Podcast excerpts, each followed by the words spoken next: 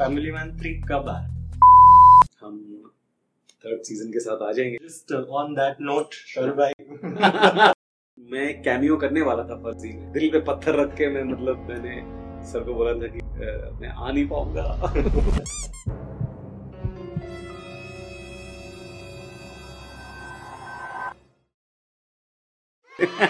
वो रात अपन दो बजे तक पिया पिया मैं पीता नहीं तो वह अपन दो बजे तक रोया था।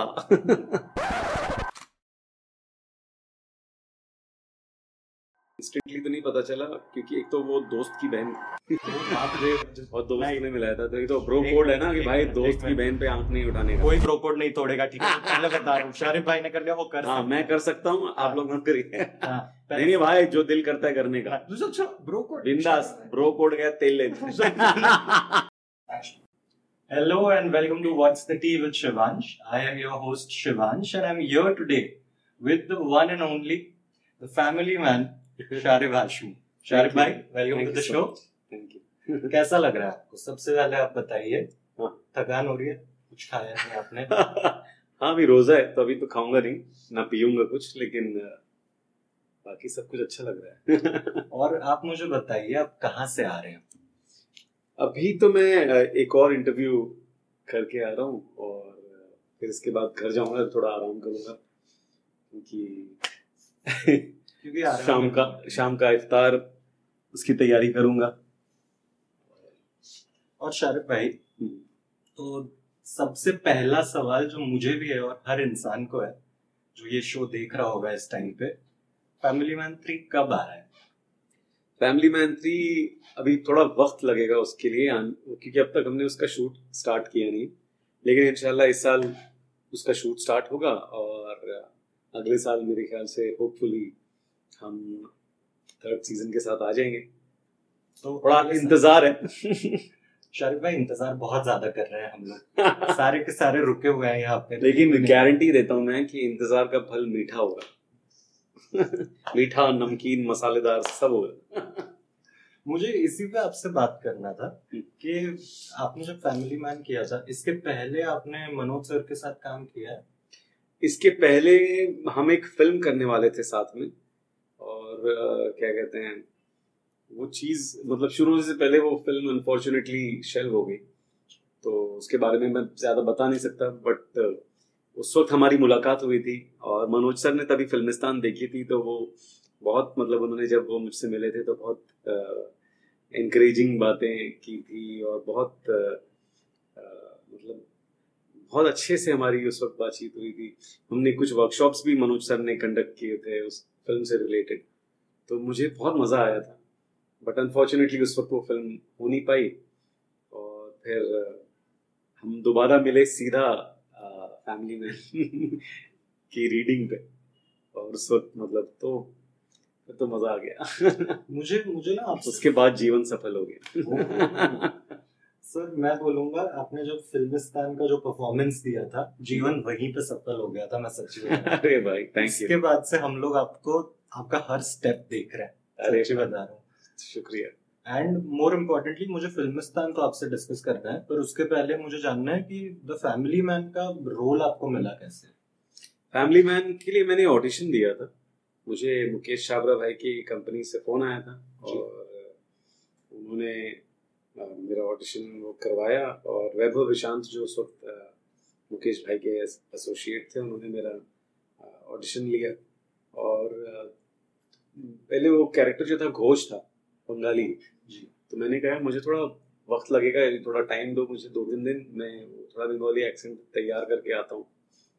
तो उन्होंने बोला कि अभी फिलहाल ऐसी न्यूट्रल उसमें कर दो, उसके बाद देखेंगे। तो मैंने जब ऑडिशन दिया तो वो उन्हें पसंद आया राज एंड डीके को, पर उन्होंने कहा कि यार ये तू बंगाली तो लगता नहीं और हम नहीं चाहते कि तू कोई फेक एक्सेंट भी मतलब वो करे, तो बोला तू किस रीजन में अपने आप को सेट कर सकता है? तो मैंने कहा कि मतलब बॉम्बे में पैदा पला बड़ा हूँ, मराठी बोल लेता हूँ, तो हम लोग महाराष्ट्रन कर सकते हैं। तब फिर बंगाली से जो है वो घोष से जेके तड़पदे बन गया। तो बेसिकली ये जो कंट्रीब्यूशन है जेके बनाने का, इसमें आपका बहुत बड़ा हाँ, एक तरीके से आप कह सकते हैं। आपने हमको हमारा फेवरेट कैरेक्टर दिया है। थैंक यू, वो तो पता।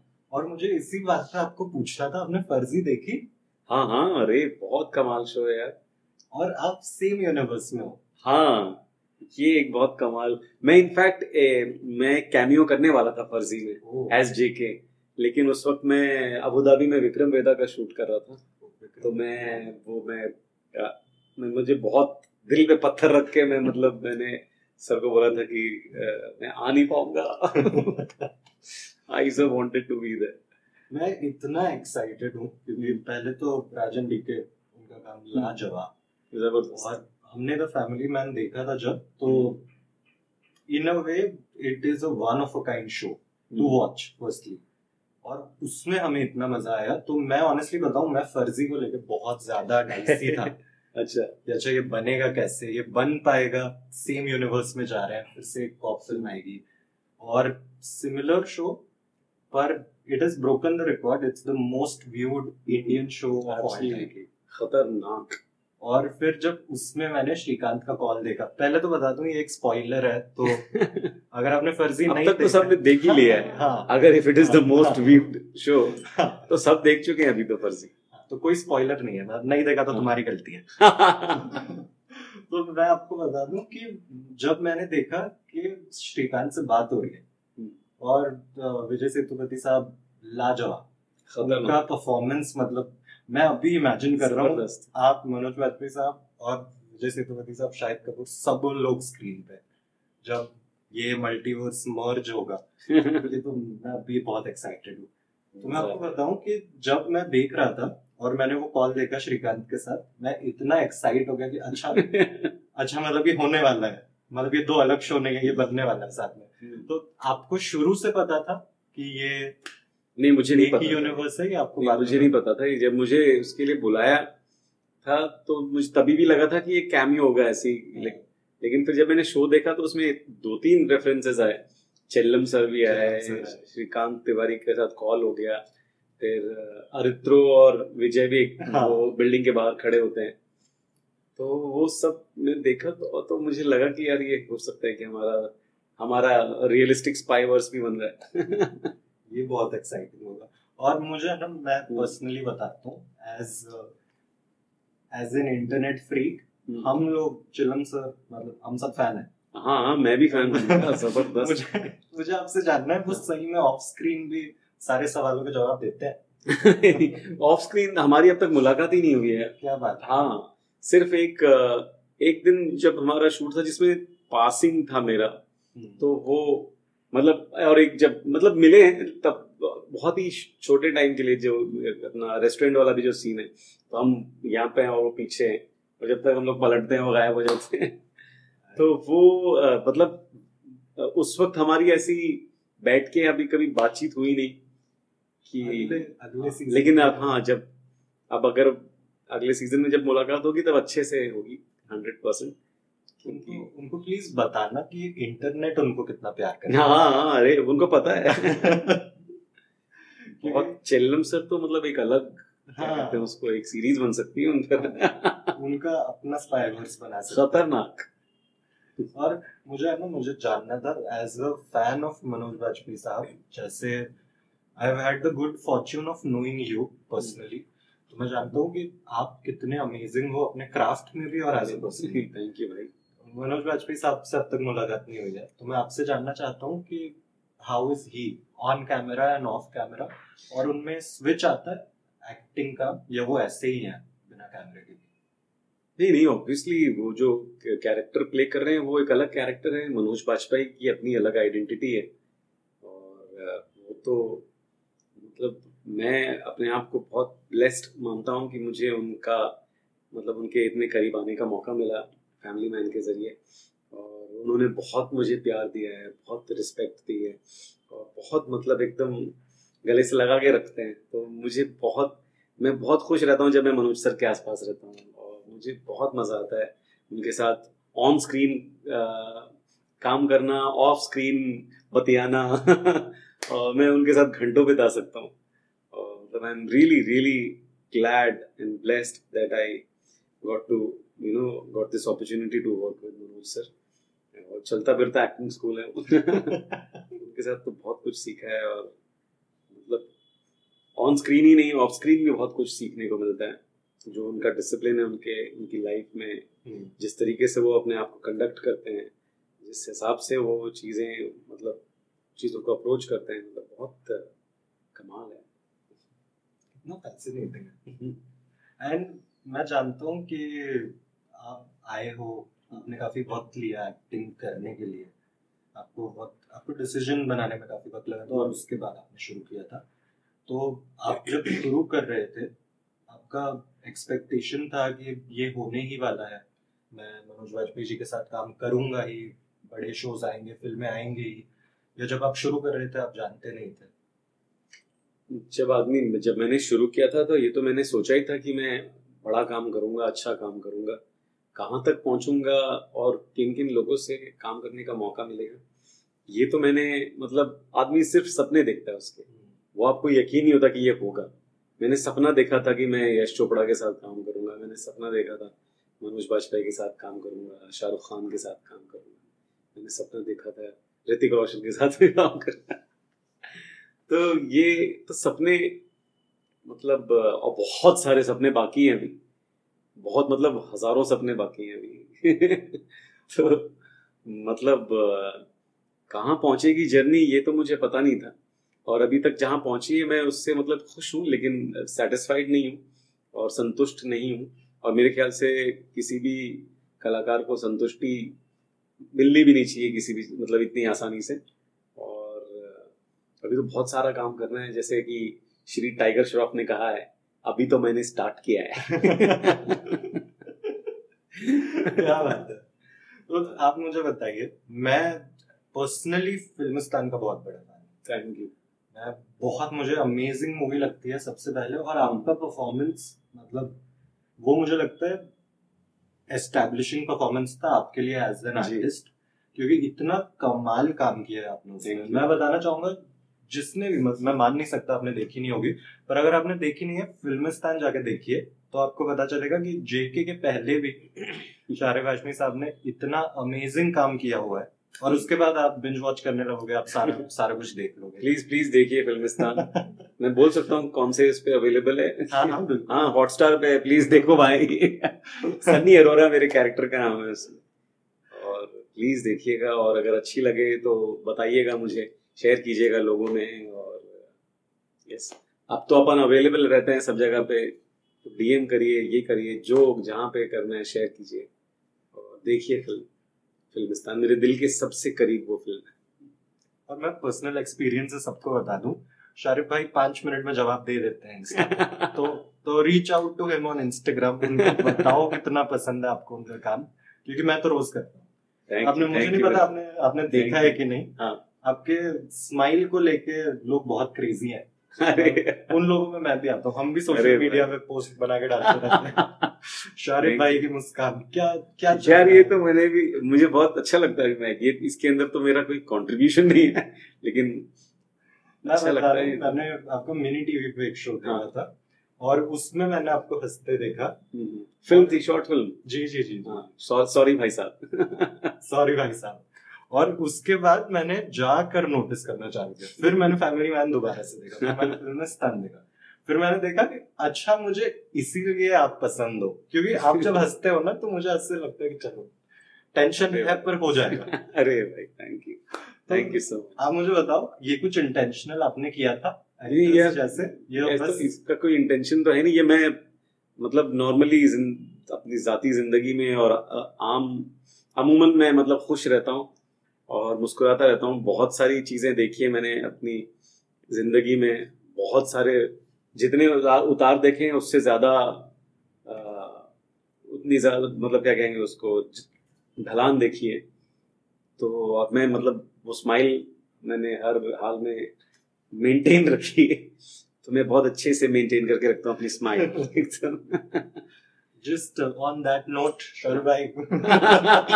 हाँ, अल्लाह करे किसी की नजर ना लगे। शारिफ भाई, आपका है ना द फैमिली मैन में कैरेक्टर जो है काफी आ, काफी प्यार भरा है, बहुत प्यार देता है लोगों को, बहुत जल्दी प्यार करने लगता है लोगों को।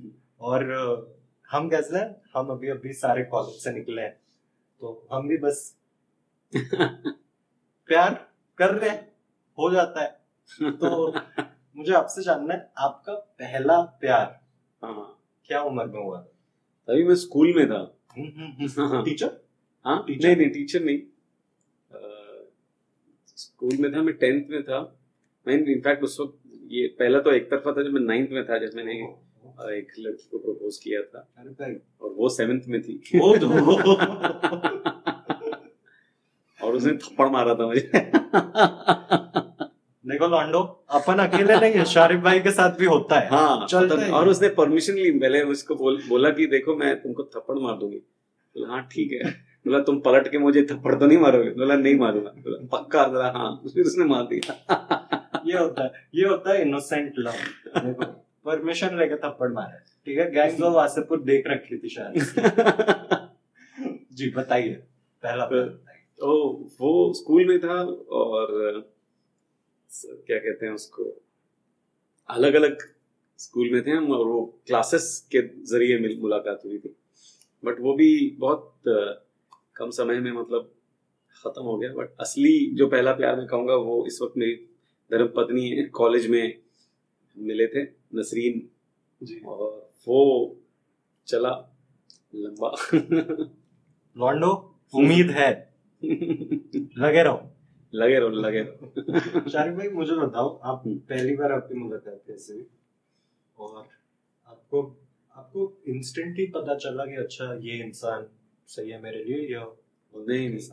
इंस्टेंटली तो नहीं पता चला, क्योंकि एक तो वो दोस्त की बहन थी। वो बाप रे। और दोस्त ने मिलाया था, तो ये तो ब्रो कोड है ना कि भाई दोस्त की बहन पे आंख नहीं उठाने का। कोई ब्रो कोड नहीं तोड़ेगा, ठीक है, पहले बता रहा हूं। शारिफ भाई ने कर लिया, वो कर सकता हूं, मैं कर सकता हूं, आप लोग मत करिए। नहीं भाई, जो दिल करता है करने का। अच्छा ब्रो कोड बिंदास, ब्रो कोड गया तेल ले। ये गलत है, मैं एंडोर्स ही नहीं कर रहा हूँ, ब्रो कोड कोई नहीं तोड़ रहा है। आप मत करो, मैं कर रहा हूँ। मैं तो एग्जाम्पल हूँ, कर चुके हैं तो कोई क्या बोलेगा। हाँ तो हम तो कॉलेज में तब वही दोस्त ने मिलाया था, समीर ने, और फिर हमारी दोस्ती हो गई और हम तो एक ग्रुप में मतलब हम वो शामिल हो गए जी, और मस्ती करते थे साथ में, जोक होक धमाल में। हम तभी भी कॉलेज में और ज्यादा मस्ती खोर था। तो भाई आप अभी भी हो? हाँ अभी भी हूँ, अभी थोड़ी ज्यादा हूँ। अभी उल्टा मैं हर मतलब उम्र के साथ में मेरी मस्ती बढ़ती जा रही है। तो उसी के सामने मैं कई लड़कियों को प्रपोज भी कर चुका हूँ। मैं मतलब ऐसे ही था कि मतलब एक लड़की को प्रपोज किया, उसने मना किया, तो दो दिन रोया उसको लेके, फिर ढूंढना शुरू किया कि इसको कर।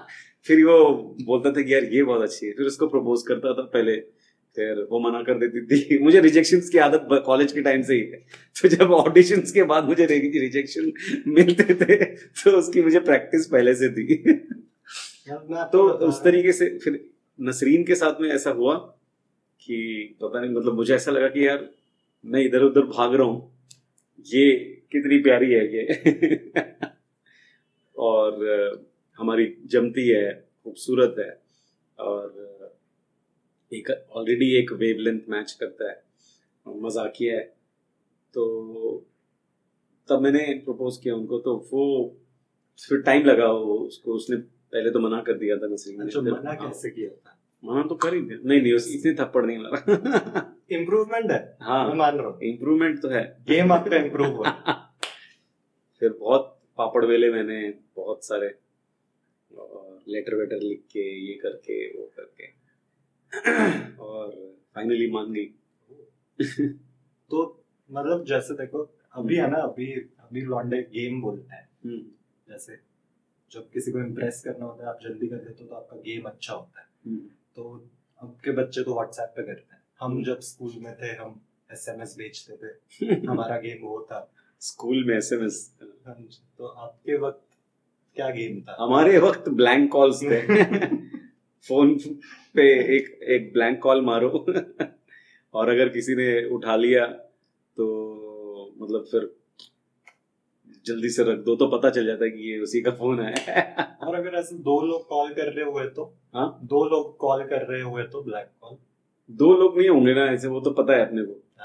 हाँ, और वो और दो हैं तो वो दो ही पता है कि हाँ ये वो नहीं है तो ये है। देखो इजी तो हुआ है व्हाट्सएप भी, तुम बच्चों को नहीं पता, तुम्हारा इजी चल रहा है, बहुत इजी चल रहा है भाई। हम लोगों ने हम लोगों के पास फोन नहीं थे, जब अगर कहीं किसी को मिलना है और हमको वहां हम वहां पहुंच गए और किसी कोई बंदा लेट हो गया तो उसको बताने के लिए फोन नहीं है कि यार मेरे को ना आधा घंटा लेट होने वाला है तो तू वहां वेट करना। तो बंदा आधा घंटा वेट कर रहा है, एक एक घंटा वेट कर रहा है कि यार अभी आएगा ना। फोन घर पे करो तो निकल चुका है, तो मैं क्या करूं, कांटेक्ट करने का कोई जरिया ही नहीं होता था। और एक तो ना आजकल के बच्चों का, सॉरी बिचिंग कर रहा हूँ, पर आजकल के बच्चों का शायद में बहुत प्रॉब्लम है। गाड़ी है उनके पास, फोन है उनके पास, कोई चीज के लिए मेहनत ही नहीं करते। हाँ यार, आसानी से मिल जाती है सब। एक वक्त था मतलब हम तो पैदल जाते थे सही में कितना दूर दोस्त से मिलने के लिए। मैं मैं तो अंधेरी से घर तक, मलाड तक पैदल गया हूँ। जब मैं अगर ऑडिशंस ऑडिशंस देता था और सीधा घर ही जब जाना होता था तो मैं तो अंधेरी से सीधा पैदल निकल लेता था मलाड। तो आप शुरू से बहुत ज्यादा मेहनत कर रहे हो। हाँ, मैं बहुत मेहनत करता हूँ, हार्ड वर्किंग हूँ मैं बहुत। तो हमारा वही प्रॉब्लम, हम नहीं कर रहे हार्डली वर्किंग।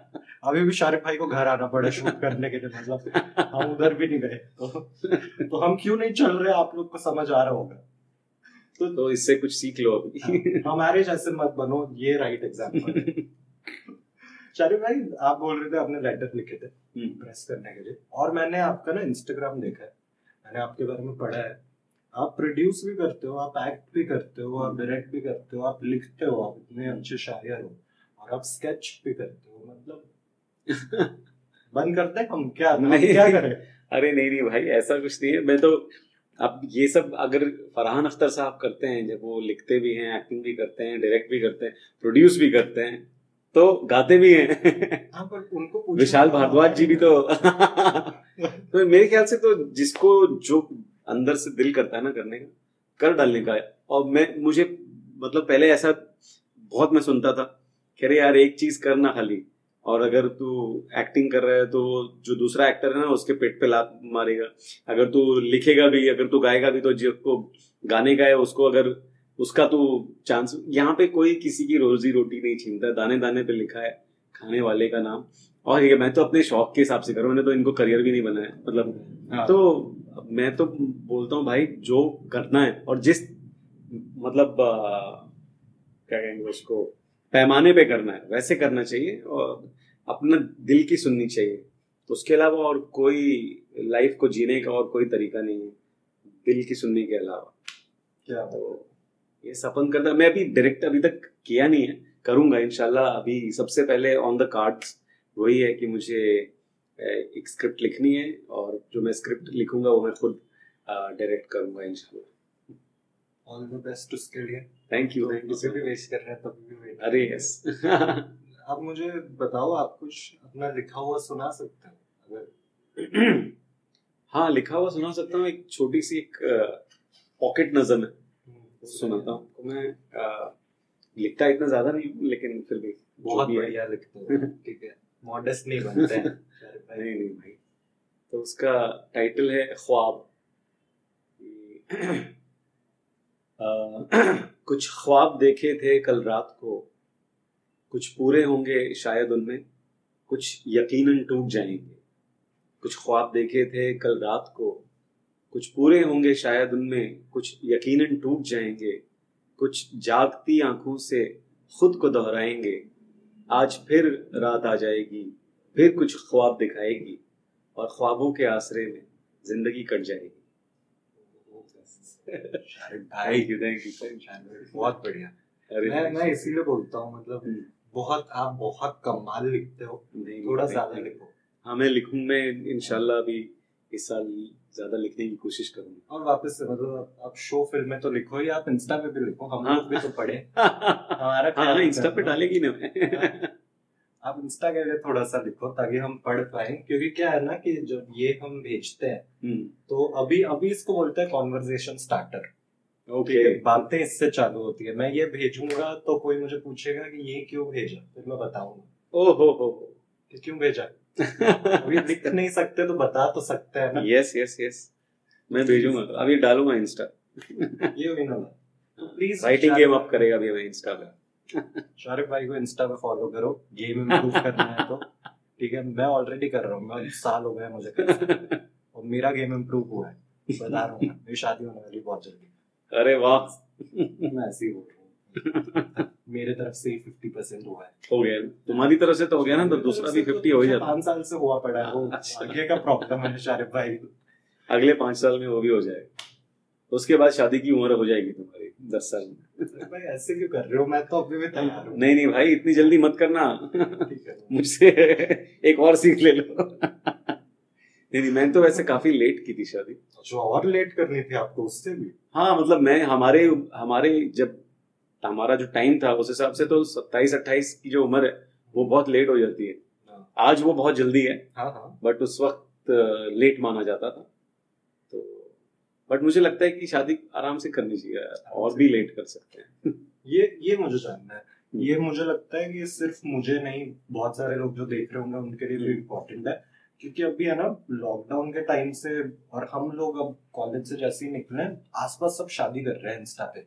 हाँ आजकल तो इतना ज्यादा शादी का ट्रेंड हो गया है। शादी इज ऑल्सो ट्रेंडिंग, मतलब पॉप कल्चर समझते हैं शाहरुख शारिफ भाई। सच्ची मतलब सब शादी कर रहे हैं और प्रेशर आ रहा है, मतलब किसी प्रेशर आ रहा है तो बाजू में बाथरूम है भाई। सारा सेट बता देते हैं आपको, सबको बता देते हैं। पर्दे लगे हुए हैं, टॉयलेट है, जब भी प्रेशर आए तो चले जाना। बहुत बहुत ऐसा लगता है वो देख के भी, क्या मिस आउट कर रहे हैं क्या लाइफ में कुछ, क्या तो ऐसा तो ना हो जाएगी, देर हो रही है शादी करने। नहीं यार, हर चीज का वक्त जो है मुकर्रर होता है, तो वो जब होना होता है तब होता है।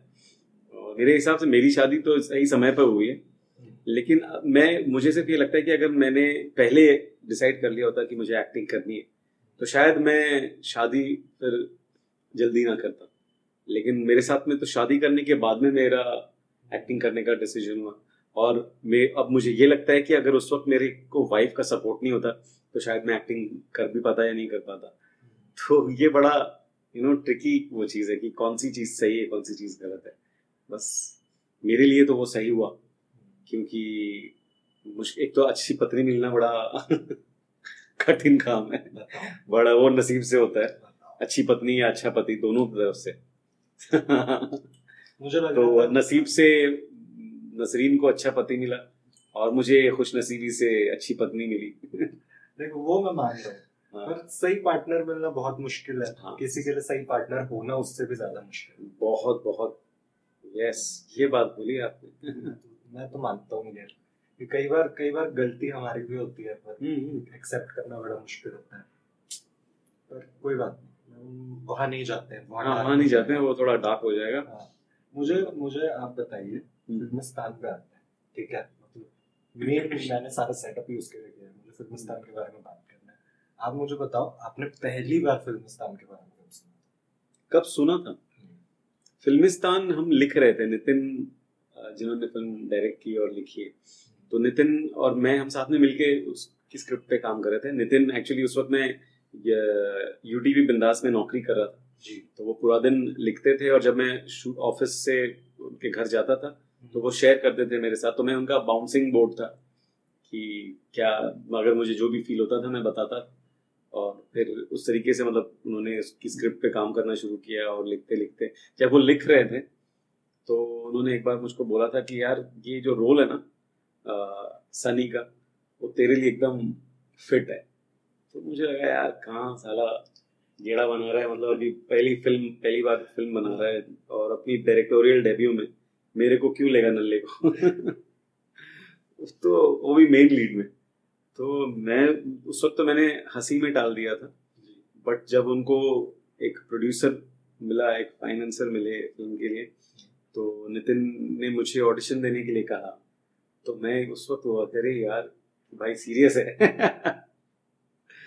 और मैंने ऑडिशन दिया और सिलेक्ट हो गया मैं। तो मुझे मतलब मेरी तो खुशी का ठिकाना नहीं था, क्योंकि स्क्रिप्ट मुझे पता थी, ने स्क्रिप्ट पे साथ में काम किया था, और इतनी खूबसूरत कहानी में एक मतलब मेन प्रोटैगनिस्ट का कैरेक्टर प्ले करने का मौका मिल रहा है, और वो भी ऐसा किरदार जैसा मैं खुद हूँ अपनी जिंदगी में, मतलब।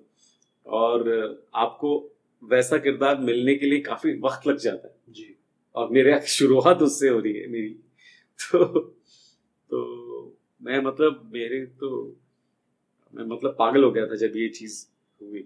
और एक पॉइंट ऐसा भी आया था जब मैं I almost didn't do the film क्योंकि डेट्स क्लैश हो रही थी जब तक है जान के साथ। तो मैंने नितिन को कहा था कि फिल्म रुकनी नहीं चाहिए, you should cast somebody else अगर तकलीफ मतलब डेट्स का कुछ प्रॉब्लम है, क्योंकि मेरी वजह से या किसी की वजह से फिल्म को होना नहीं चाहिए। और हमने ढूंढना भी शुरू किया और किसी को कास्ट भी किया, बट चीज़ें कुछ जमी नहीं। और फिर से वो मेन प्रोटैगनिस्ट का रोल फिर मतलब अवेलेबल था, तो नितिन ने फिर प्रोड्यूसर्स को कन्विंस किया कि भले वो जब तक है जान की शूटिंग के ख़त्म होने का वेट करेंगे और उसके लिए भले हमें वेट करना पड़े, बट अगर मैं ये फिल्म करूँगा तो मैं शारिद के साथ करूँगा। और इस तरीके से फिर मैंने जब तक ये जान भी कर ली और फिल्मिस्तान भी हो गई।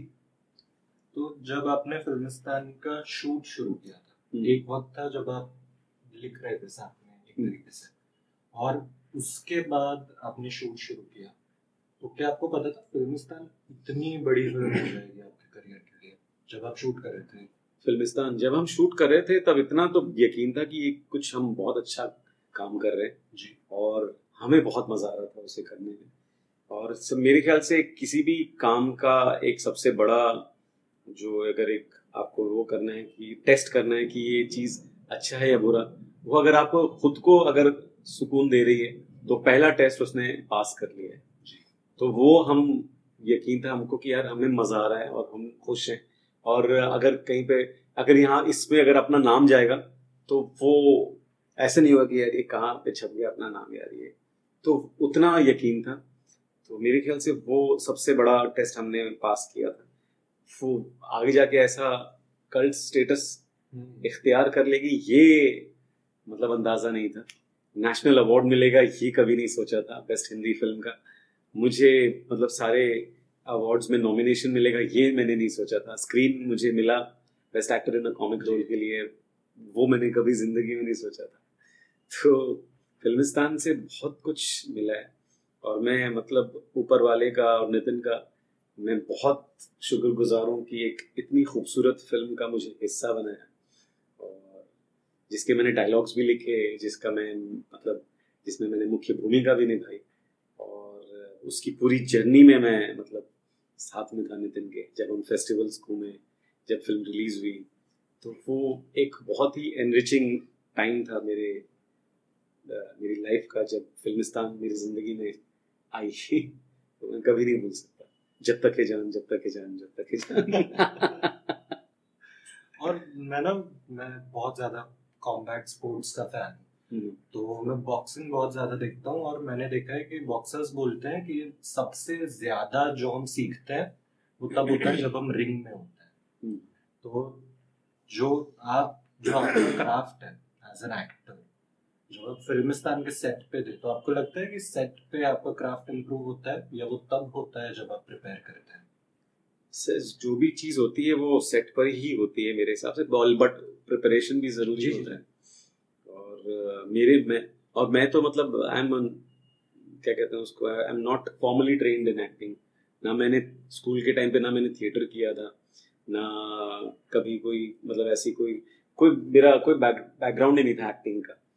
तो मैं तो एकदम ही अनट्रेंड उतरा था मैदान में, और वो भी उस उम्र में जब लोग आ, मतलब रे, उसके दस साल में मतलब रिटायरमेंट की प्लानिंग शुरू हो जाती है, तब तो मैंने मतलब एक्टिंग करना शुरू किया। तो मेरे पास वो टाइम ही नहीं था कि मैं कोई वर्कशॉप्स कर लेता या कुछ फिल्म स्कूल जाता या एन एस डी जाता। तो मेरे पास तो जो भी था ऑन द जॉब ही था। तो मैंने जो भी सीखा है ऑन द जॉब सीखा है, और फिल्मिस्तान तो मेरा बहुत बड़ा ट्रेनिंग ग्राउंड था मेरे लिए, क्योंकि उसमें तीन तीन एनएसडीएन्स मेरे साथ में थे, कुमुद मिश्रा जी, इनामुल हक और गोपाल दत्त, और तीनों ने मुझे बहुत बहुत ज़्यादा सपोर्ट किया, बहुत ज़्यादा। नितिन ने स्पेशली जो डायरेक्टर है, तो उन वो मेरे लिए तो बहुत बड़ा एक क्रैश कोर्स था एक्टिंग में फिल्मिस्तान। और इनफैक्ट फिल्मिस्तान की शूटिंग के दौरान मुझे गोपाल हमेशा बोलता था कि यार तू ना थिएटर का बंदा है, और जबकि मैंने थिएटर कभी किया नहीं था। इनफैक्ट मैं उंगलियों में गिन सकता था जितने उतने मैंने नाटक देखे थे, तो करने की तो बात बहुत दूर की थी। बट गोपाल मुझे हमेशा बोलता था कि यार तू ना थिएटर करना चाहिए, तुझे थिएटर करना चाहिए, तू थिएटर का बंदा है। और फिर गोपाल एक प्ले वो बना रहे थे, म्यूजिकल प्ले था बच्चों का, तुन्नी की कहानी, उसमें उन्होंने मुझे कास्ट किया दो कैरेक्टर्स में और फिर मेरा थिएटर में डेब्यू हुआ गोपाल की बदौलत। और बहुत मज़ा आया, थिएटर का एक अलग एक्सपीरियंस था। और कुछ और शो और प्लेस किए, आज रंग है, बड़े मियां दीवाने, और बहुत एक थिएटर का एक अलग एक अलग एनर्जी होती है जब आप स्टेज पर होते हैं, परफॉर्म कर रहे हैं, कुछ अच्छा किया तो जो तालियां मिलती हैं या जो रिएक्शंस आते हैं तो इंस्टेंट एकदम ग्रेटिफिकेशन होता है, वो उस क्या उसका हाई बहुत अलग है। शारिब भाई, मुझे आपसे जानना था, सबसे ज्यादा जरूरी चीज जो है मेरे लिए समझना, क्योंकि because I really like your perspective on things, सिर्फ एक्टिंग वाइज नहीं, पर्सनली भी जो आप कर रहे हो। तो आपका जो जर्नी रहा है एक्टिंग शुरू करने का, उसके पहले एक बहुत बड़ा कहानी है, तो मुझे आपसे वो जानना है कि आपने कहाँ से शुरू किया और वहां से जो आपका जर्नी था एक्टिंग करना डिसाइड करने तक का, वो जर्नी के बारे में आप मुझे बताइए। वो असल में मैं अट्ठानवे की बात है जब मैंने अपना करियर स्टार्ट किया एज एन असिस्टेंट डायरेक्टर। जी, गोविंदा जी वगैरह जी की फिल्म थी, बहुत उसमें गाने बड़े प्यारे थे। तो मेरे एक दोस्त हैं कॉलेज के, राजुल मिश्रा जी, उन्होंने मेरा नाम रेकमेंड किया था डायरेक्टर साहब को, नव कुमार राजू जी को, और उन्होंने ही मुझे वहाँ पे मतलब मिलवाया उनसे और मुझे फिल्म मिली। तो वहाँ से करियर स्टार्ट हुआ। वो फिल्म में मैंने बहुत बहुत एंजॉय किया एज एन असिस्टेंट डायरेक्टर, मैंने बहुत सीखा, एक मेरे लिए कमाल का एक्सपीरियंस था। बड़े बड़े स्टार्स के साथ काम करने का मौका मिला एकदम से पहली फिल्म में। उसके बाद में फिर वो फिल्म कंप्लीट होने के बाद में मुझे कुछ राइटिंग असाइनमेंट्स आए, वो भी मुझे राजुल मिश्रा ने ही दिए। मेरे राजुल मिश्रा का मेरी लाइफ में बहुत बड़ा योगदान है। तो उन्होंने उनको एक राइटिंग का कुछ काम आया था। रागेश्वरी लुम्बा जो उस वक्त एम टी वी में विजय थी, उनका एक शो था एम टी वी बार बार देखो, और वो लिखने के लिए उनको वो मिला था, काम आया था। तो उन्होंने मुझसे बोला कि तू हेल्प करेगा क्या मुझको इसमें? तो मैंने कहा ठीक है, मैं हेल्प कर देता हूँ। तो मैंने जब हेल्प करना शुरू किया तो उन्होंने बोला कि यार you have a flair for writing, you should concentrate or you should focus on writing or you should think about making it uh, as your career. तो मैं उस वक्त मुझे पता ही नहीं चला, धीरे धीरे हमने काम साथ में शुरू किया, लिखते गए लिखते गए। फिर मेरे एक और कॉलेज का ही एक और मेरा बहुत जिगरी दोस्त है रेंजी वर्गिस, हम दोनों ने एक जोड़ी सी बना ली, हम दोनों साथ में लिखने लगे ईटीसी के लिए, एमटीवी के लिए, चैनल वी के लिए। राजुल, रेंजी, मैं, हम तीनों काफ़ी हमने राइटिंग का काम साथ में किया और बहुत मतलब मज़ा आया वो पूरा टाइम जो था। फिर मैंने एम टी वी ज्वाइन कर लिया एज इन हाउस राइटर। और एम टी वी में जब मैंने ज्वाइन किया तो वहाँ पर हम जब मैं कुछ स्केच कॉमेडीज़ भी लिखता था और तो उसमें जब मैं नरेट करता था तो वो जो हमारे प्रोड्यूसर होते थे बोलते थे कि यार ये वो रोल तू कर ले, ये कैरेक्टर तू प्ले कर ले। तो ऐसे करके सडनली मतलब एक्टिंग जो है फिर से जिंदगी में आ गई। ईटीसी में भी जब हम लोग शोज लिख रहे थे रेंजी और में, तो उसमें मैंने कभी मैं कभी राजेश खन्ना बन जाता था, कभी प्राण साहब बन जाता था, कभी कोई कैरेक्टर बन जाता था। तो सडनली मतलब लिखते लिखते मेरा वो राइटिंग चीज़ भी शुरू हो गई। बट मैंने उस वक्त भी सोचा नहीं था कि एक्टिंग को मुझे वो करना है, ये वो एक तरीके से शौकिया चीज़ थी कि हाँ यार नौकरी भी हो गई है, सेट हो गया, शादी भी हो गई है, लाइफ चल रही है, कंफर्ट जोन में हूँ मैं एकदम, और साथ में मुझे एक्टिंग भी करने मिल रहा है जो मुझे अच्छा लगता है। वो ऑडिशन के चक्कर नहीं है। और मैं इनफैक्ट कोई दोस्त मेरा ही, मेरी वाइफ का ही एक फ्रेंड अपना जॉब छोड़ के एक्टिंग करना चाहता था, तो मैंने उसको बहुत स्ट्रांगली बोला था कि पागल हो गया क्या, मतलब ये अच्छी खासी बनी बनाई नौकरी छोड़ के फालतू में एक्टिंग करेगा, ये ऑडिशन देने पड़ेंगे, ये करना पड़ेगा, बहुत कोई कोई मतलब गारंटी नहीं है किसी चीज़ की, एक साल भी लग सकता है, दो साल भी लग सकता है, चार साल भी लग सकता है। तो मैं तो उसको बहुत मना किया था, लेकिन भाई ने वो फिर भी किया तो और मैं बोलता था मरे ऐसा तो बट अब वो काफ़ी काम अब उन्होंने कर चुके हैं उसके बाद में भी, और उन्होंने अच्छा काम किया है। सूर्या नाम है उनका जी। तो तो लेकिन पता नहीं, मुझे नहीं लगा था कि मैं भी ऐसा डिसीजन खुद लूँगा कि एक दिन डिसाइड करूँगा कि मुझे एक्टिंग करनी है, और जो मैं उसको राय दे रहा था वो चारों तरफ से मुझे लोग दे रहे हैं पागल हो गया क्या तू तो ये ट्रांजिशन कैसे आया? ये आया ए, मैं मतलब जब मैं नौकरी कर रहा था, चैनल भी मैं उस वक्त था, तभी मैंने स्लमडॉग में और हाले दिल नाम की एक फिल्म में काम किया था। स्लमडॉग में एक सीन था खाली छोटा सा जी, बट उस उसके लिए ऑडिशन दिया था मैंने, और डैनी बॉयल साहब ने खुद ऑडिशन लिया था मेरा। वो वो दिन वो बहुत ही कमाल था यार। शायद उस वक्त एक थोड़ा सा जर्म गया था अंदर जी कि कुछ करना चाहिए, लेकिन तभी भी मैंने नहीं सोचा था कि एक्टिंग, क्योंकि क्योंकि एक तो वो जिम्मेदारी वाली जो चीज़ वो घुस गई थी अंदर कि अब शादी हो गई है, बच्चा हो गया, अभी उम्र भी ऑलमोस्ट थर्टी थ्री होने वाला हूँ, भी काम है जो आ गया वो ठीक है। तब मुझे एक ऑडिशन का कॉल आया, मेरे एक दोस्त ने ही मुझे रेकमेंड किया था, नमित दास। नमित दास जो बहुत कमाल के एक्टर हैं, मेरे बहुत अच्छे दोस्त हैं, तो उन्होंने मेरा नाम रेकमेंड किया था धोबी घाट के लिए। तो उसमें प्रतीक बब्बर के बड़े भाई का रोल था, उसके लिए मुझे ऑडिशन मैंने दिया, और दो तीन राउंड्स हुए ऑडिशन के, और फिर मुझे लगा कि मैं सेलेक्ट हो गया हूँ। कॉस्ट्यूम वॉस्ट्यूम हो गया मेरा, डेट्स हो गया, बट फिर शूट के कुछ पंद्रह दिन पहले मुझे किरण राव जी का फ़ोन आया कि थोड़ा लुक वाइज ना फिट नहीं हो रहे हो रोल में, तो हम शायद we'll have to think of another option। तो वो उस चीज़ ने मुझे मतलब थोड़ा एकदम हिला के रख दिया पूरा, और वो मतलब किरण जी का जो डिसीजन है वो तो करेक्ट है, क्योंकि उनकी कहानी है, उनके किरदार है, उनको बिल्कुल ज़्यादा पता है, और वो क्रिएटिव डिसीजन है, उसमें वो कुछ भी डिसीजन ले सकते हैं। बट मेरे लिए वो पर्सनली बहुत डेवस्टेटिंग हो गया था एकदम।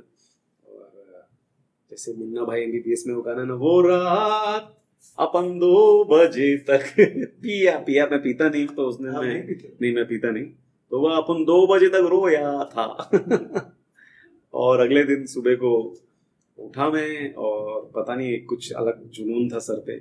ऑफिस गया और रेजिग्नेशन दिया, एक महीने का नोटिस दिया, और उसके बाद से मैंने डिसाइड किया कि अब मुझे एक्टिंग करनी है। और पता नहीं कुछ तो एक स्क्रू कहीं पर ढीला हुआ या टाइट हुआ तो अपने रिजेक्शन के बाद, रिजेक्शन ने मुझे मेरे को मतलब मजबूर किया, या वो फैसला लेने लेने पे रिजेक्शन का बहुत बड़ा हाथ था। लोग उल्टा वापस हाँ, हो जाते हैं हाँ, कि बट मेरे को उसने रिवर्स इफेक्ट किया मेरे ऊपर। तो ऑब्वियसली इमोशनली आपने लेट्स से इमोशनली ये फैसला लिया, पर आपको लॉजिकली भी सोचना पड़ा होगा कि अच्छा परिवार है हाँ, तो अगर मैं अपने आप को एक साल देता हूँ या जो भी वक्त देता हूँ तो उस वक्त तक क्या होगा, उसके लिए आपने कुछ प्लान किया था? प्लान तो कुछ नहीं किया था, मुझे लगा था कि अरे कुछ महीनों में मैं मतलब ऑडिशंस होते रहेंगे और हो जाएगा, एक बढ़िया सा रोल मिल जाएगा, सब सेट हो जाएगा। ऐसा कोई मतलब ज्यादा कोई प्रॉब्लम की बात नहीं है। दो ऑडिशन दिए थे, दोनों में सेलेक्ट हो गया था, हंड्रेड परसेंट रिकॉर्ड है अपना ऑडिशन में सिलेक्शन का तो ये सोच के मैंने मैं उतर गया मैदान में।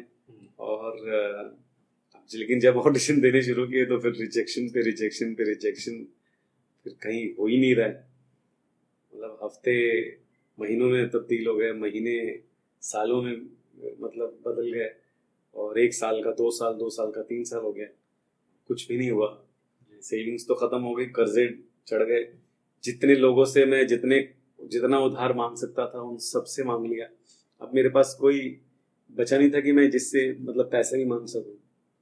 मतलब एक पॉइंट पे तो ऐसा था कि अगले दिन अब कहाँ से राशन आएगा ये पता नहीं था, और मैं एक कोई मॉल के बाहर बैठा हूँ, फ़ोन लगा रहा हूँ कि यार किसको फ़ोन लगाऊँ, काम कहाँ से मिलेगा, कुछ राइटिंग का काम ले लेता हूँ, और फ़ोन ढूंढ रहा हूँ। और वैभव मोदी का नंबर मैंने लगाया, एक मेरा एक दोस्त था, तो उसको फ़ोन किया, तो नसीब से उस मतलब पता नहीं एक शो पे वो लोग काम कर रहे थे, रियलिटी शो जोर का झटका, और उनको राइटर की ज़रूरत थी, तो उन्होंने मुझे अगले दिन बुला लिया।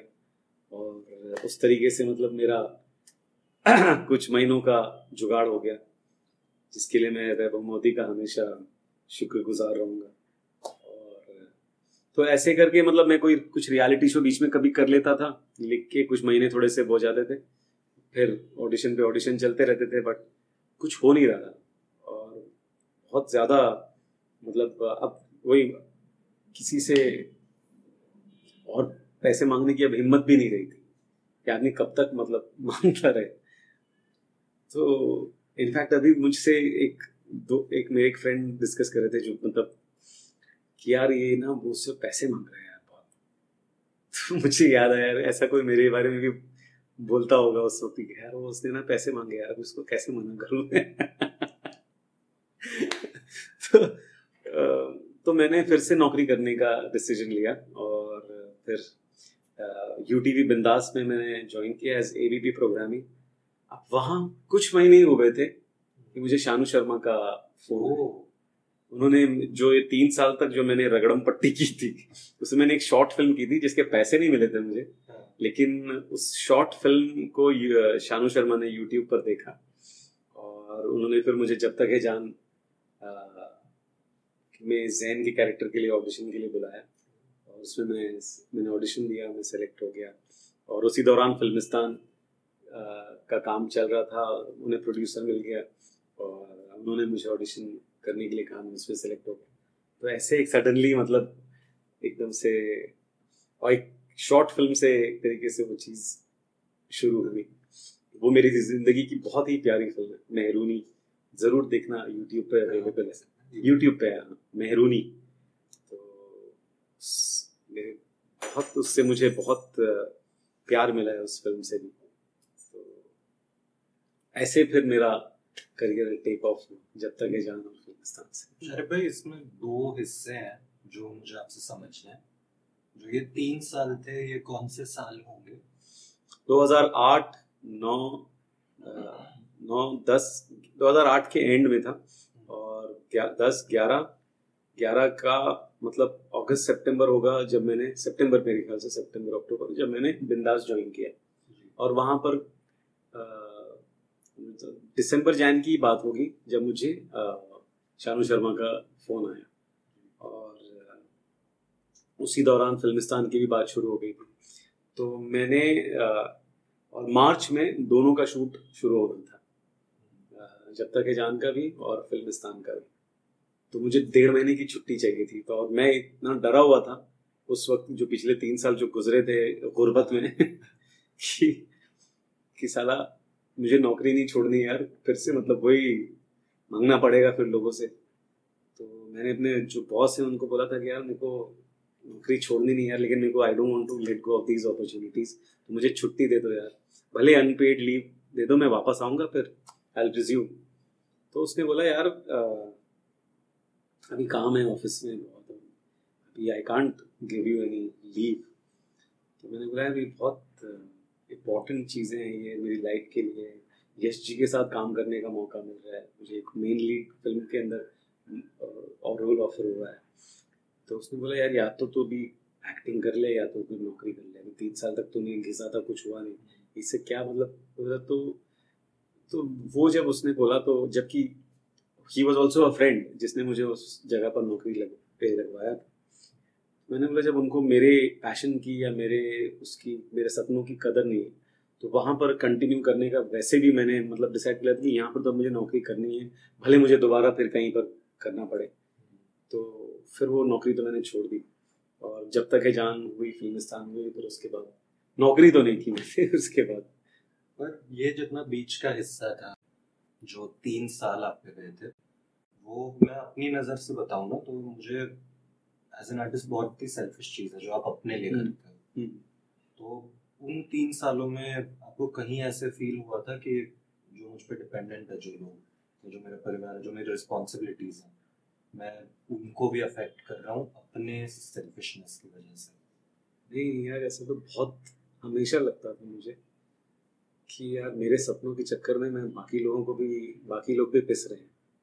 और एक बार इनफैक्ट मैंने बोला था वाइफ को, उसके साथ शेयर भी किया था ये, और वो उसका बड़प्पन है जो जवाब उसने दिया, मैंने तो उसको बोला था कि यार ये लगता है डिसीजन गलत ले लिया यार, तुम लोग मतलब इतना सब कुछ हो गया और लाइफ में पैसे ख़त्म हो गए, कर्जों में डूब गए, तुम्हारे जेवर चले गए, घर चला गया, ये गलत हो गया डिसीजन।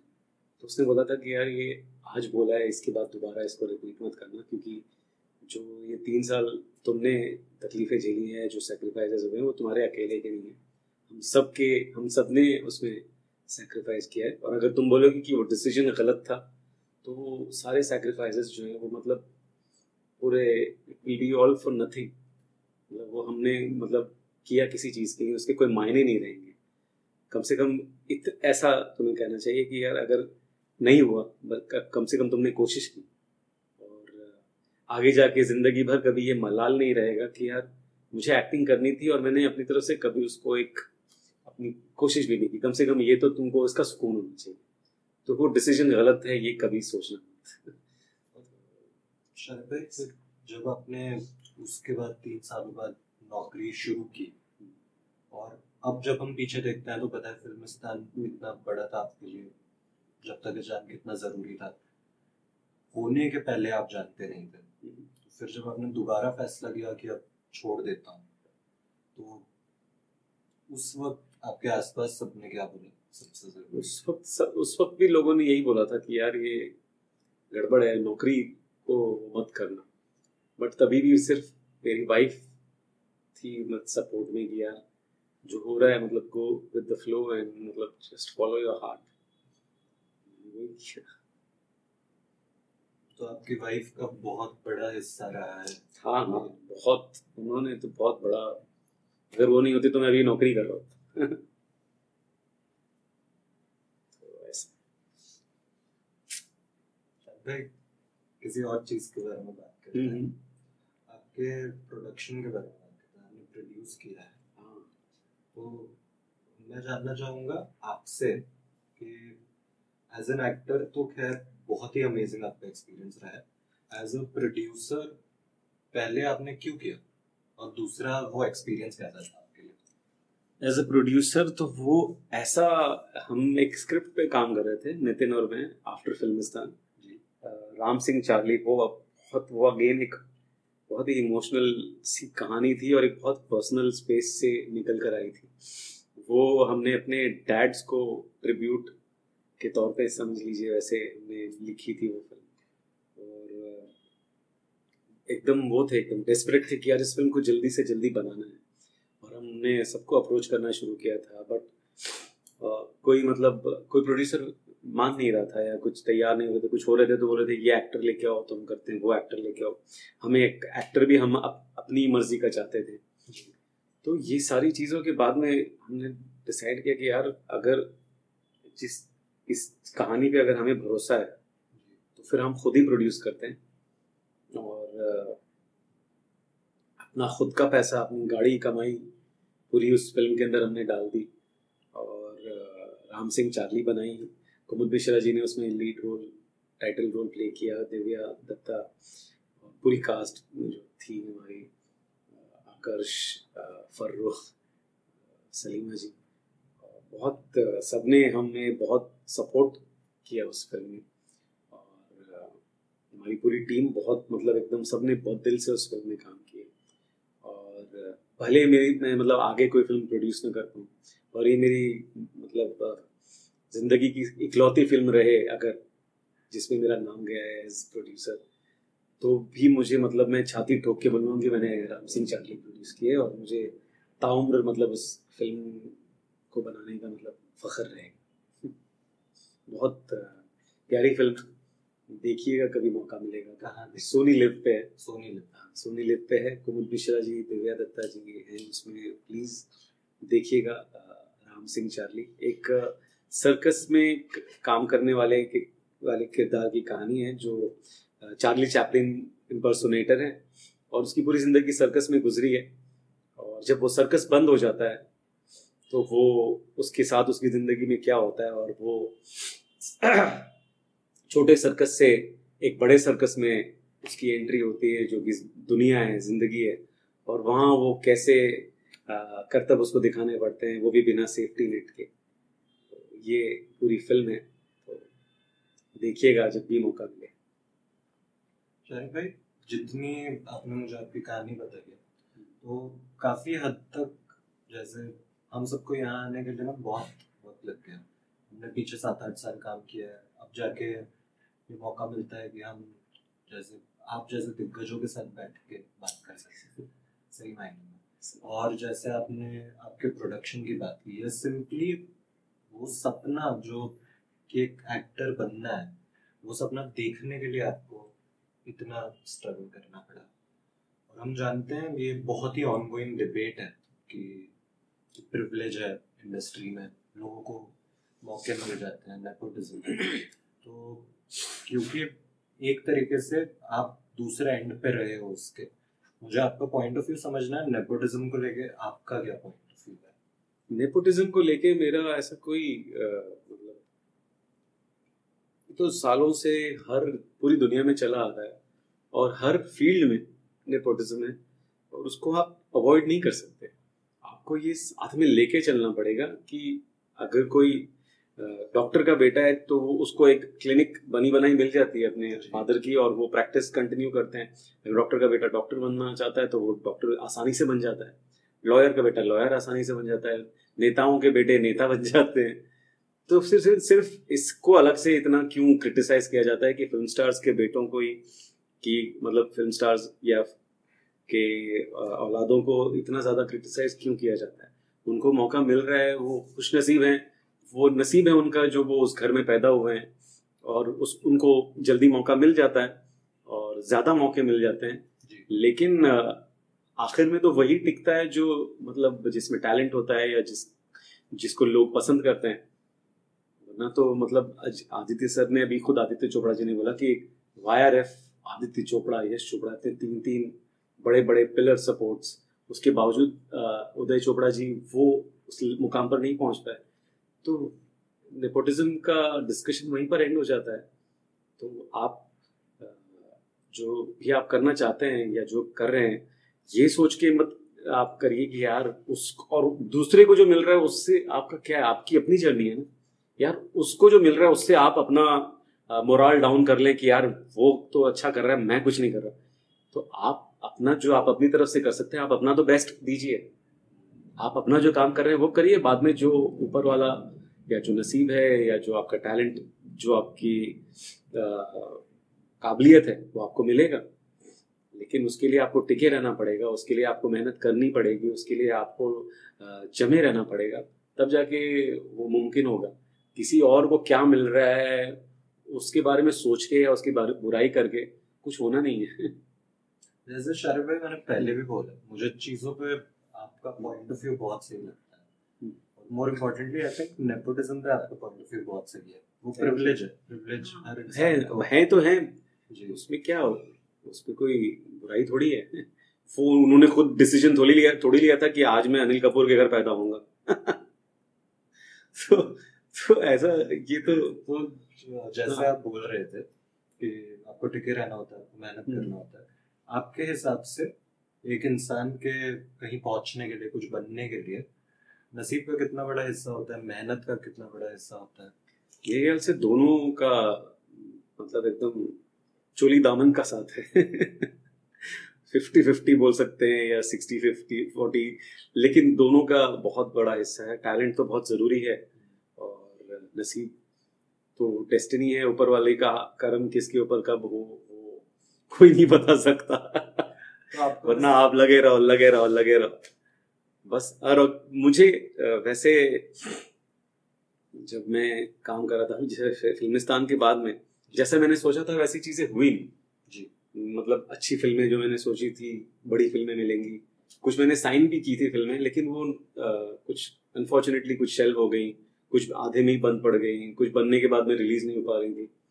तो एक एक फिर से एक डल पैच आ गया था लाइफ में, करियर में। और मैं काम कर रहा था उस वक्त, कुछ इंडिपेंडेंट फिल्में थी, छोटी सी फिल्में, और उन्हें भी मैं करते हुए उतना ही एंजॉय कर रहा था। और उस वक्त जो मैंने डिसीजन लिया था कि मुझे एक्टिंग को अपनी रोजी रोटी बनाना है, वो मैंने बना लिया था। तो मेरा सपना उस वक्त पूरा हो गया था जी। लेकिन जनता तक शायद वो नहीं पहुंचा था। वो पहुंचने में जनता तक मुझे लगता है फैमिली मैन जब आया मेरी लाइफ में तब वो मुमकिन हुआ, तब लोगों ने, तब मैं जनता, जब मैं घर घर पहुंचा वो फैमिली मैन के जरिए पहुंचा। तो मैं तो कहूँगा कि मैं कामयाब उसी वक्त हो गया था जब मैंने जब तक ये जान और फिल्मिस्तान में काम कर लिया था, और उसके बाद जो भी फिल्में कर रहा था मैं मैं उन सबका को उन सबको मैं उतने ही मतलब दिल से लगा के रखता हूँ जितना कि फैमिली मैन है, असुर है, या स्कैम है, या ग्रेट इंडियन मर्डर है, विक्रम वेदा है। मुझे मुझे आपसे पूछना था विक्रम वेदा के बारे में। मुझे पता है हम बहुत सीरियस बातें कर चुके हैं, पर ऋतिक रोशन इतनी सुंदर है सामने। हाँ यार, बहुत ज्यादा ही सुंदर है, सही में सामने से बिल्कुल वैसे वैसा का वैसा जैसे आप तस्वीर में देखते हैं, वैसा का वैसा हैंडसम चेहरा, एकदम खूबसूरत, बहुत ही आवाज भी ऐसी है, आवाज भी वैसी है, हाइट भी उतनी ऊंची है। हाइट कुछ लोग बोलते हैं कि यार हमने तो इसको बहुत लंबा एक्सपेक्ट किया था, मेरे लिए तो वो उतने लंबे भी बहुत ही लंबे कुछ तो है कुछ तो है चलो कुछ है अपने पास, उतने ऊंचे नहीं है, बट क्या पर्सनैलिटी है भाई की, खतरनाक।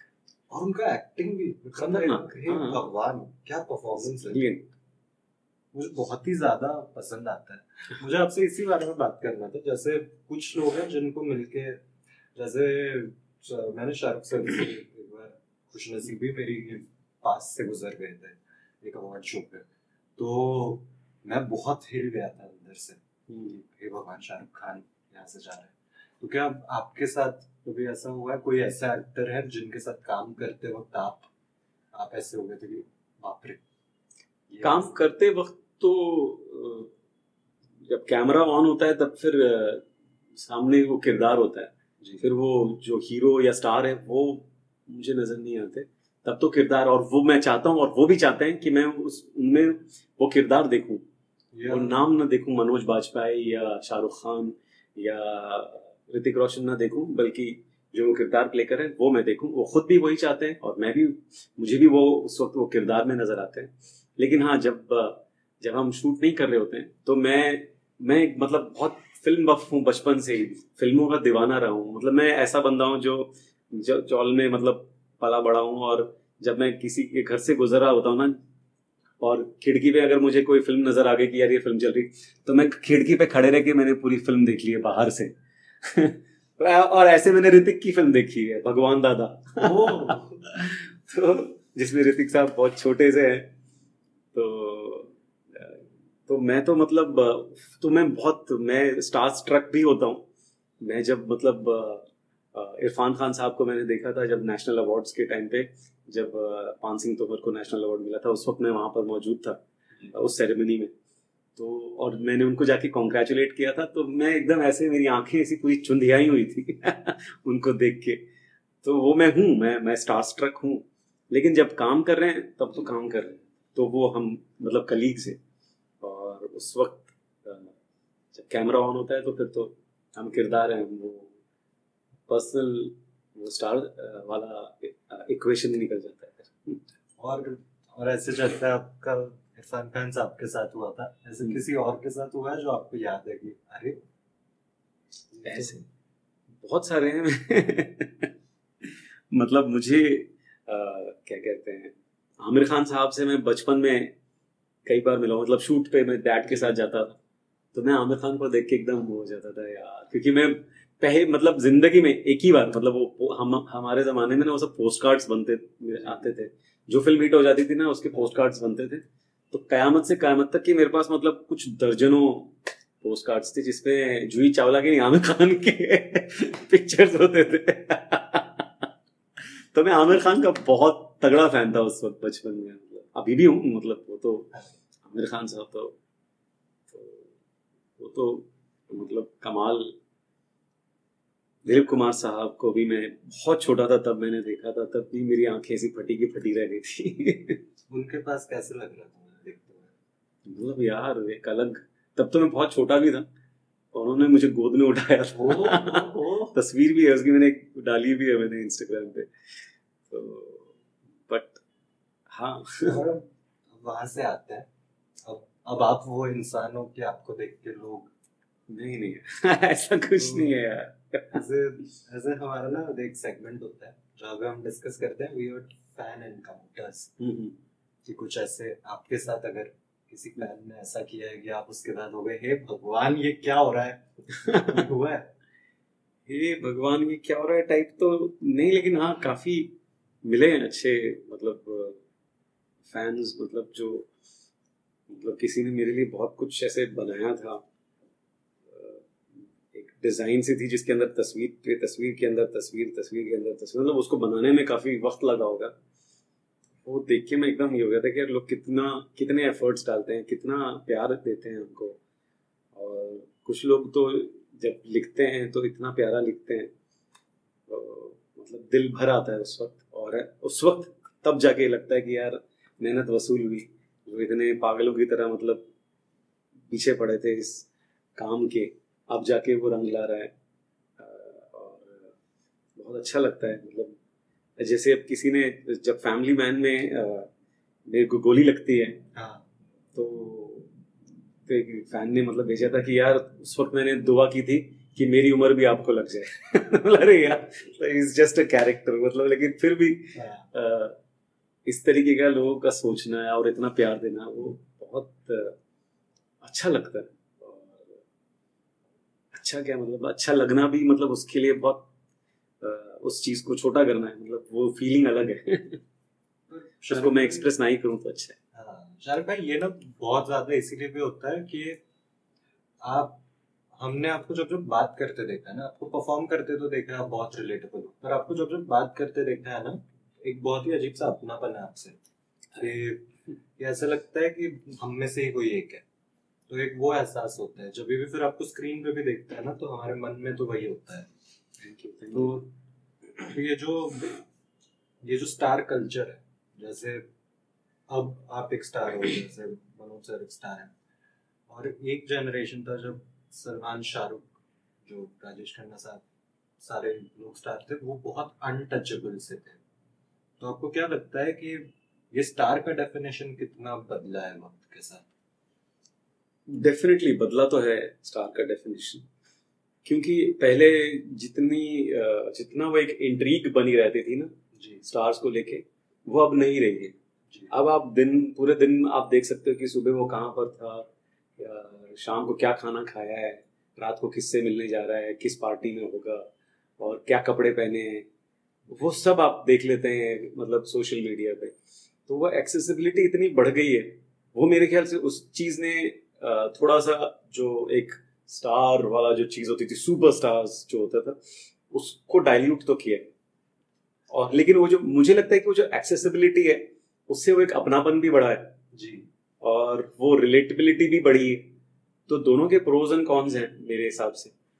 और लेकिन हाँ वो जो एक इंट्रीग की जो चीज थी वो बात ही कुछ और थी, जब आपको पता नहीं था कि यार दिलीप कुमार साहब मतलब जब घर में होते हैं तो कैसे होते हैं, और मतलब वो क्या खाना खाते होंगे, या, या मतलब उनके दोस्त कौन होंगे दिलीप कुमार साहब के, वो असलियत में कैसे बात करते होंगे, ये सब हम सिर्फ सोच सकते हैं। तो वो मेरे ख्याल से आ, मैंने अभी एक इंटरव्यू में देखा था शाहरुख खान साहब के, जब उन्होंने बोला था कि मतलब I am the last of the stars. Actually अब वो वाला स्टारडम मिलना किसी को भी मुझे लगता नहीं कि पॉसिबल है, जो स्टारडम शाहरुख खान साहब ने, सलमान खान साहब ने, आमिर खान साहब ने देखा है। तो मुझे लगता है कि अब तो वो धीरे धीरे, या तो ऋतिक रोशन, उसके बाद अब अब पता नहीं कौन और होगा। तो आपको क्या लगता है सबसे क्लोज कौन है उस स्टारडम के, इस जनरेशन का? इस जनरेशन में कोई क्लोज तो भी रणवीर सिंह है रणवीर सिंह और रणवीर कपूर है, बट वो भी वहां पे मतलब वो एक्सट्रीमली टैलेंटेड और एक्सट्रीमली पॉपुलर, और मतलब वो एक स्टार स्टेटस जो उनका है वो तो मतलब मैं क्या मैं तो उसके बारे में मैं क्या ही कमेंट करूँ। लेकिन हाँ वो जो एक आ, क्या कहते हैं उसको, वो जो एक मिस्ट्री रहती थी ना, अब वो नहीं रही। तो मैं ना फिल्मों को लेके जैसे आपको वैसे ही मैं भी बहुत ज़्यादा मैं देखना पसंद करता हूँ। मैं कई बार देखते देखते फिल्म लगा लेता हूँ और मैं सो जाता हूँ। वो मुझे आपसे ना आपके पहली बात पे यही समझना था और यही पूछना था कि जैसे पहले स्टार ड्रिवन बॉलीवुड चलता था एक तरीके से, कि सलमान खान की मूवी है तो चलेगी, वो स्टोरी से ज्यादा सलमान खान से चलती थी। जैसे अब हमारे एक्टर्स हैं तो अब कितना भी बड़ा स्टार है, कितना भी बड़ा नाम है, अगर स्टोरी अच्छी नहीं है तो नहीं चलती है। तो आपको क्या लगता है कि जो स्टार ड्रिवन इंडस्ट्री थी वो आर्टिस्ट ड्रिवन हो रही है? मेरे ख्याल से तो अभी एक तरीके से जो ऑडियंस है ना वो बहुत एक्सेप्टिंग हो गई है, जो कि सबसे अच्छी चीज हुई है इस दौर के अंदर, कि वो अनकन्वेंशनल फेसेस भी एक्सेप्ट करती है और वो हीरोज भी ऐसे नहीं कि मतलब सिर्फ गोरे चिट्टे चिकने लंबे चौड़े ही होने चाहिए। अब मतलब वो हर मतलब अलग अलग कहानियां देखने को वो तैयार हैं।